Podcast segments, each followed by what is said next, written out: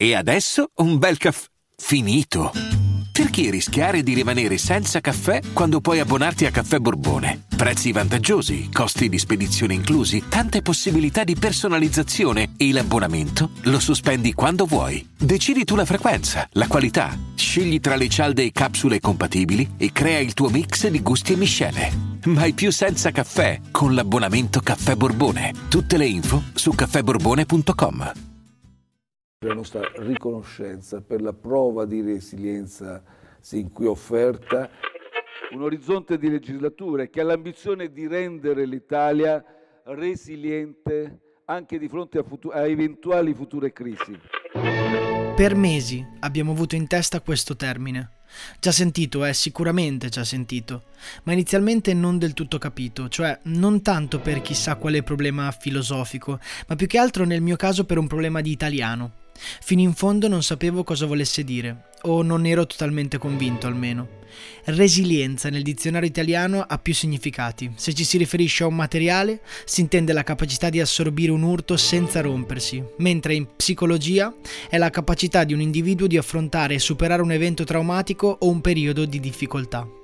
In ogni circostanza in televisione per tutto quest'anno si è parlato di questa resilienza e non riesco a capire in fondo se mi affascina o no come termine. Voi direte ma che considerazione è essere affascinati o meno da una parola? Beh, sì, io sono spesso affascinato da parole che esprimono concetti come questa e in particolare guardando quest'anno le persone attorno a me e il mondo attorno a me, l'utilizzo di questa parola mi fa riflettere.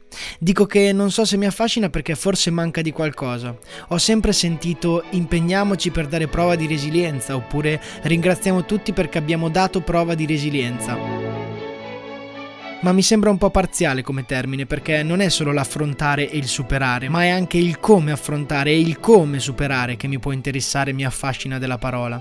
Resilienza detto così non è un termine completo per quanto mi riguarda.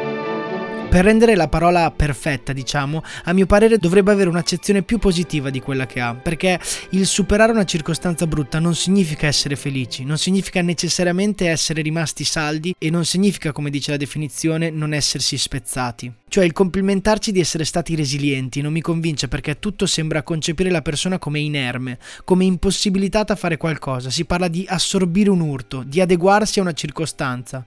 Certo, sicuramente tante persone, compreso me, siamo stati inermi nei confronti del problema della pandemia nel mondo, cioè non potevamo fare di fatto nulla per gli altri oltre avere le responsabilità e le precauzioni del caso.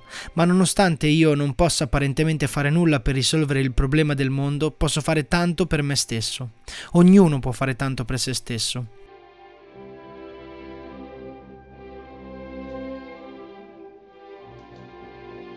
Ho letto per mesi di gente sola, gente depressa, gente disoccupata, insomma situazioni difficilissime. E come ci siamo detti anche mesi fa, questo periodo in cui tuttora siamo ci ha fatto scoprire quanto l'uomo non è fatto per essere solo e per stare da solo. Ma allora si introduce un altro tema molto figo, cioè non siamo fatti per essere soli, ok, ma siamo invece fatti per stare con chi? Ed è vero che abbiamo dato prova di essere resilienti, cioè io sono stato resiliente? E poi cosa significa in fondo essere resiliente? Proverò come sempre a rispondermi raccontando una storia, una storia di uno dei più grandi compositori che abbia abitato la Terra, e lo faccio un po' perché mi interessa sapere chi è e un po' perché forse è l'esempio vivente di cosa voglia dire resilienza, o almeno di cosa secondo me dovrebbe voler dire questa parola. Ho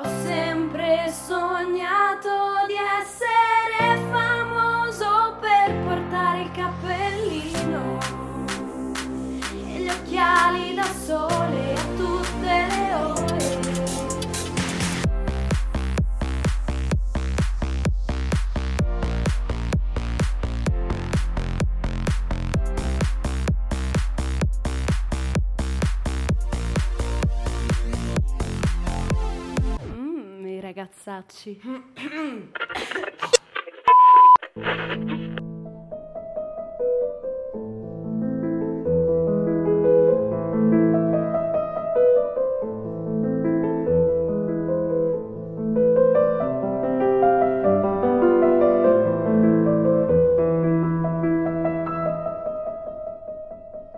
Ludwig van Beethoven nasce da una famiglia di artisti. Il nonno paterno, dal quale viene il nome Ludwig, era un buon musicista e Johann van Beethoven, nonché padre del nostro protagonista, era musicista e tenore alla corte del principe arcivescovo lettore di Colonia, Clemente Augusto di Baviera.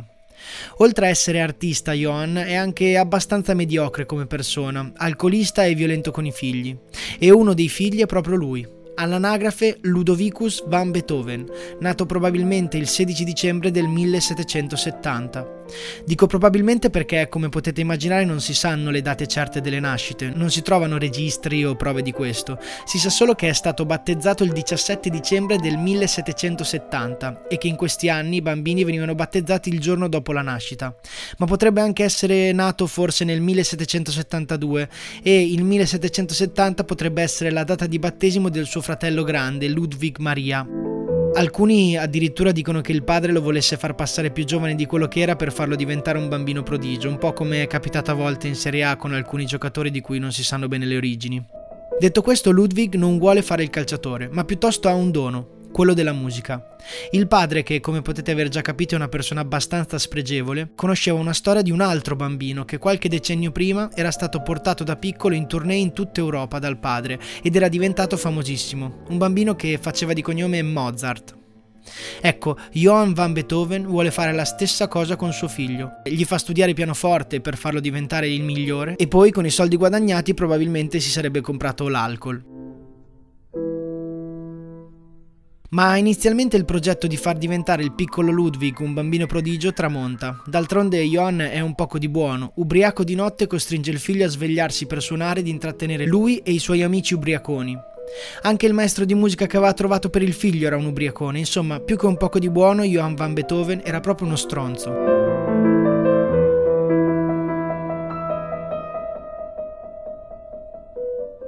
L'unica cosa per cui era utile era appunto il fatto che era un tenore del principe lettore. E quando nel 1784 si insedia l'arciduca Maximilian Franz d'Asburgo, viene aumentato lo stipendio di Johann, nonostante ormai non avesse più la voce, e viene preso proprio Ludwig come secondo organista di corte. Quindi forse ora è un po' più possibile che il giovane compositore diventi uno di quelli di cui si parlerà nei libri di storia, ma non corriamo troppo.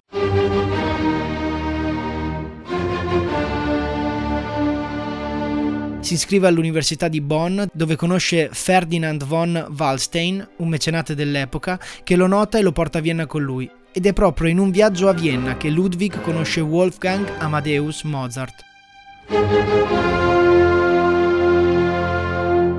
o almeno lo incontra, ma Mozart è solo un personaggio marginale, cioè ha grandi influenze artistiche ma non umane col nostro protagonista. Incontro essenziale invece nella storia che stiamo ascoltando è quello con il maestro Joseph Haydn, che lo prende come discepolo e grazie al quale il giovane Beethoven comincia a diventare quello che tutti conoscete, cioè quello che di fatto raccoglierà l'eredità spirituale e musicale di Mozart.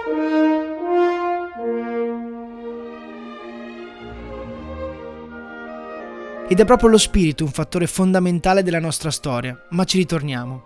Haydn definisce Ludwig come un uomo con molte teste, molti cuori e molte anime.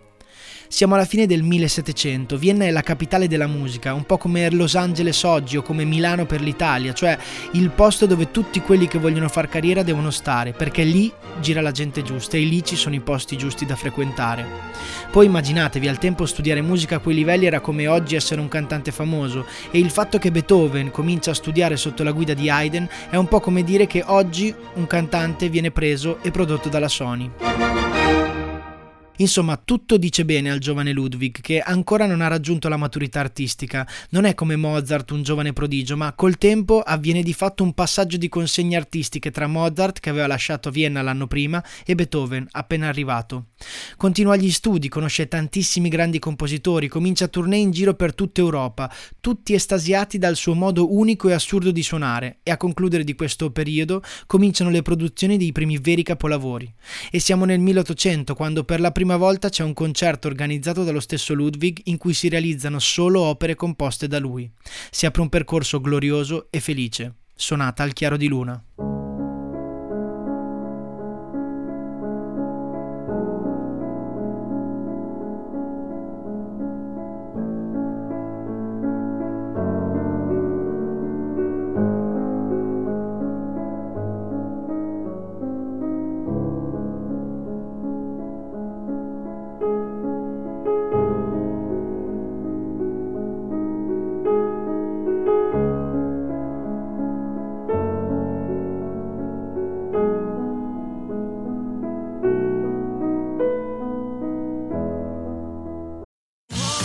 Sotto costo 1 euro. Fino all'11 maggio il frigorifero combinato Samsung con AI Energy Mode per risparmiare energia è tuo a 599 euro perché ogni euro batte forte sempre.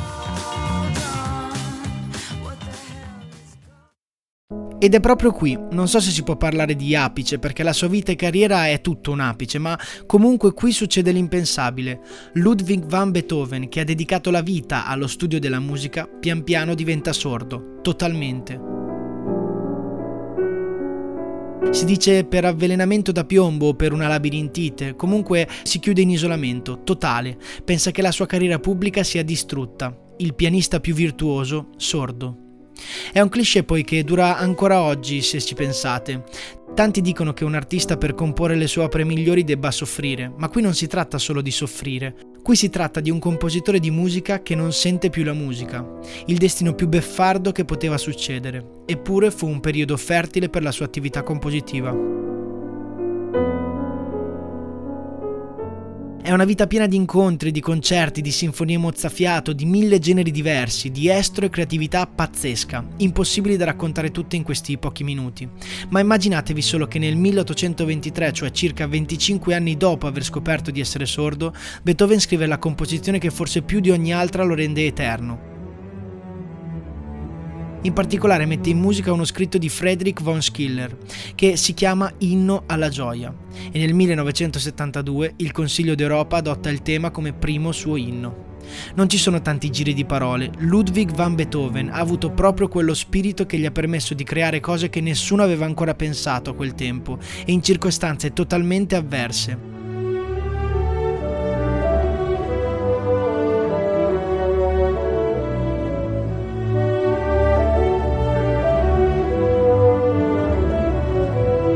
Se si potesse riassumere la sua vita con una parola, quella probabilmente sarebbe proprio resilienza. Mm, non ha mollato mai, anzi, in realtà quando ha scoperto che stava per diventare sordo si è isolato e ha pensato anche al suicidio. Diciamo che non l'ha presa troppo bene, d'altronde si capisce, ma poi pian piano, negli anni, è arrivata alla consapevolezza di chi era e alla composizione dell'inno alla gioia. Ecco che ritorniamo al discorso iniziale, cioè alla resilienza. Ludwig van Beethoven è stato resiliente non tanto perché ha attutito l'urto dell'essere sordo, ma perché è stato capace di comporre la sua più grande opera o comunque una delle più importanti dopo aver avuto quell'urto. Cioè, spero di spiegarmi bene, non sto parlando solo di capacità di adattamento, ma sto parlando di capacità di crescita da quel maledetto urto.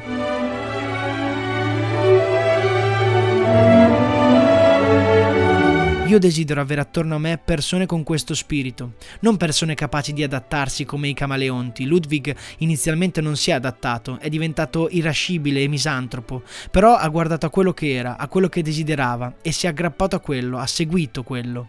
Ecco, quindi vi auguro di circondarvi di persone con questo spirito, non persone che si mimetizzano, ma persone che, anche se si piegano all'urto, sanno comunque da dove ripartire e dove sono diretti.